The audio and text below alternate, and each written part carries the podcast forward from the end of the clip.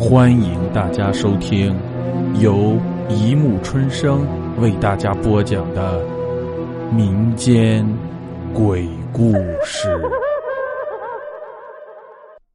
第二十四集，梦境的美好，现实的残酷。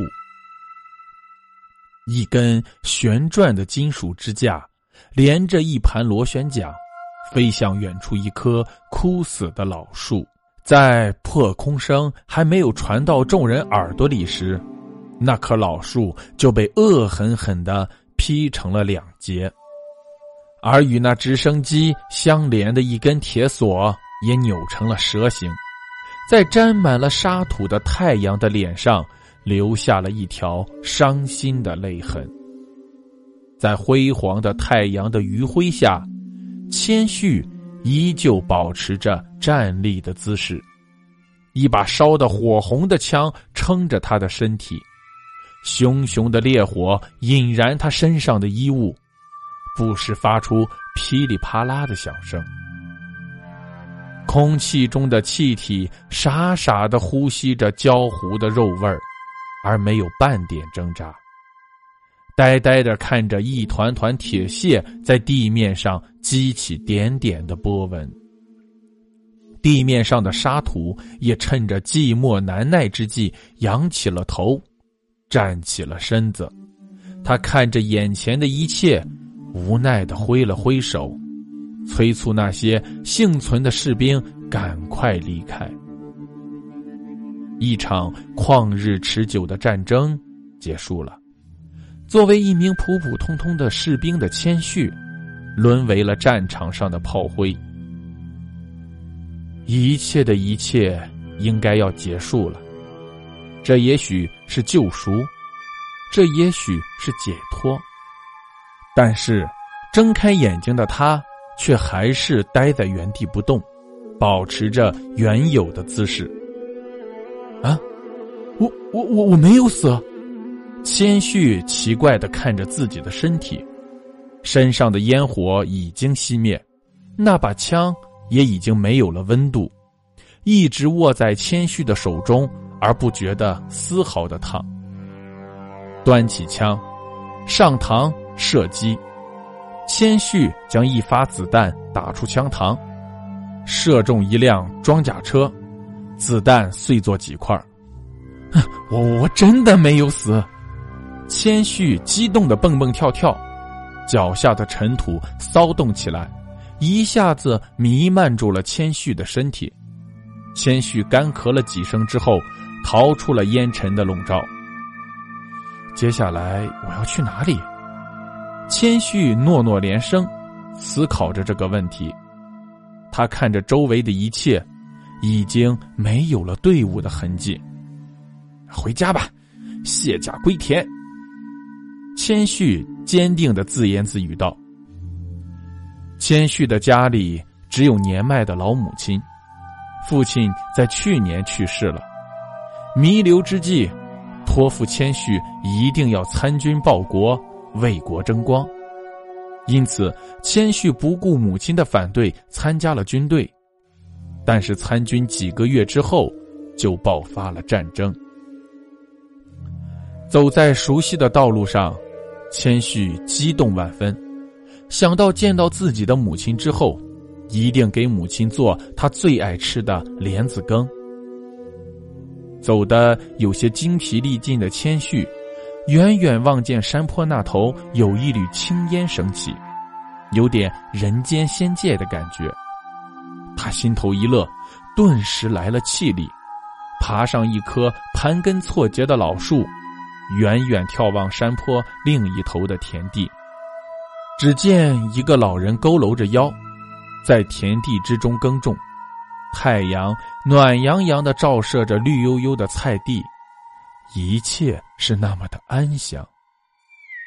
千旭的心变得急迫起来，他努力想看清老人的容颜，但是由于距离的原因只能作罢。他继续上路。这时一间砖房出现在千旭的眼前，那是一间很旧的砖房，周围的墙壁上密密麻麻地攀爬着爬山虎。一扇门被风吹得吱咯吱咯作响，一个妇女坐在房屋前面的一个用石头砌成的板凳上摘着菜。这就是千旭的家，那个妇女正是他的母亲。妈，妈！千旭含着眼泪奔跑过去，像一只小羊羔扑进母亲的怀抱。千旭的母亲抬起有些迷茫的眼睛，看着有些陌生的千旭，她笑了笑，嘴角皱纹形成的沟壑流淌着热泪。她放下手上的工作，站了起来，准备迎接千旭的拥抱。妈！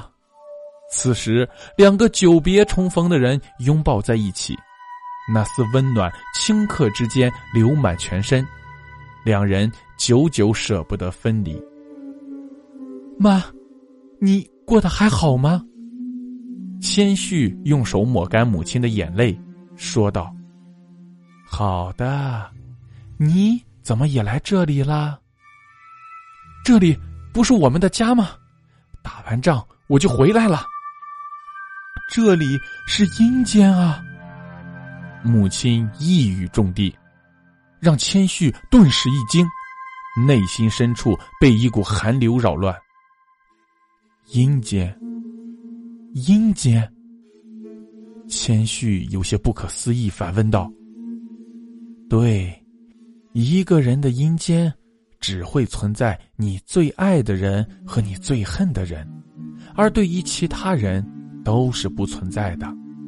如果你想要接触其他的人，那么你可以留在人间。”妈，我我死了，我我还没有娶老婆呢。千旭有些啜泣，搂着妈妈哭了起来。傻孩子，你有妈妈在还不高兴吗？说完这句话，千旭顿时收住了泪水。对啊，有妈妈在，一切都不是问题。那那爸呢？千旭将话锋一转，他知道这里是阴间了，自己自然能见到父亲。你爸去田里种地了，中午就回来。哦，那妈，我去找小皮玩了。好的。母亲又忙起手中的活。在千旭心中，母亲就像一台机器，总是有忙不完的活。小皮是千旭的发小，从小玩到大的朋友，但是却因为一场疾病死了。千旭很伤心，所以一来到阴间，第一时间就想见见自己的好友。你是佛里？在去小皮家的路上，千旭看到了自己的死对头佛里。佛里正在砌一堵墙，已经砌了一半了。佛里原来也是千旭的好朋友，因为一件事让千旭气急败坏地泼了一瓶硫酸到他的脸上。由于当时千旭没有成年，不需要负法律责任，只是父母赔偿了佛里一部分的医疗费。然而之后，脸部受伤的佛里却因为无法接受脸部被毁的事实，郁闷而死。听到身后的人叫到自己的名字，佛里自然要回头看看。不回头不要紧，一回头，佛里那被硫酸烧焦的脸顿时爆裂开来，裂缝中露出红色的肌肉，原本只是稍微有些血丝的眼球已经找不到了黑色，全部被红色充斥。佛里，慢着！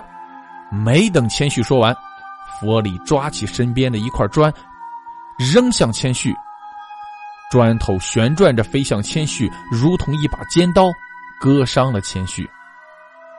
好快的速度！千旭来不及躲闪，但是砖撞击到身上却不见流血。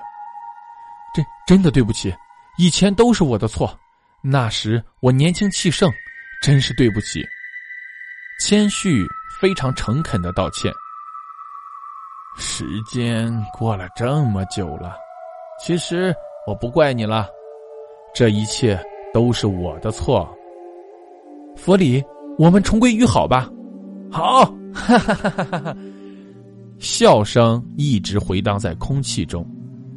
千旭努努嘴巴，昨晚做了个好梦，刚想要起床，不料佛里拿起一把剪刀刺向千旭，一共连续刺入了十几次。千旭睁着眼殒命。不知道过了多久，千旭睁开眼睛，说的第一句话就是：“佛里，我做鬼都不会放过你。”好了，故事播讲完了，欢迎大家评论、转发、关注，谢谢收听。